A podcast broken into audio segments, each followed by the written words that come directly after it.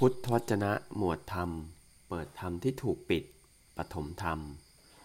ลักษณะของผู้มีศีลนัยยะที่สองบทที่ 123 มหาราชะ ภิกษุในธรรมวินัยนี้ เป็นผู้ฉันอาหารเพียงวันหนึ่งหนเดียว เว้นจากการฉันในราตรีและวิการ เป็นผู้เว้นขาดจากการฟ้อนรำ การขับร้อง การประโคม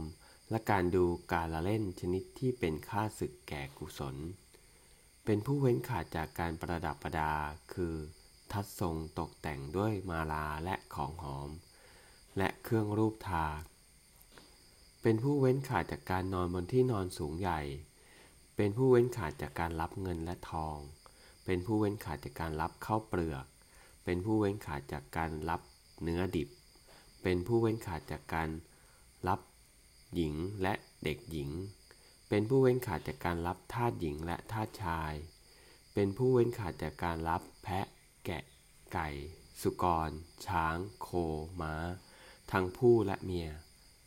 เป็นผู้เว้นขาดจากการรับที่นาและที่สวน เป็นผู้เว้นขาดจากการรับใช้ทูตไปในที่ต่างๆ เป็นผู้เว้นขาดจากการรับ เป็นทูตไปในที่ต่างๆ เป็นผู้เว้นขาดจากการซื้อและการขาย เป็นผู้เว้นขาดจากการโกงด้วยตาช่าง การลวงด้วยของปลอมและการช่อด้วยเครื่องนับ เป็นผู้เว้นขาดจากการโกงด้วยการนับสินบนและล่อลวง เป็นผู้เว้นขาดจากการตัด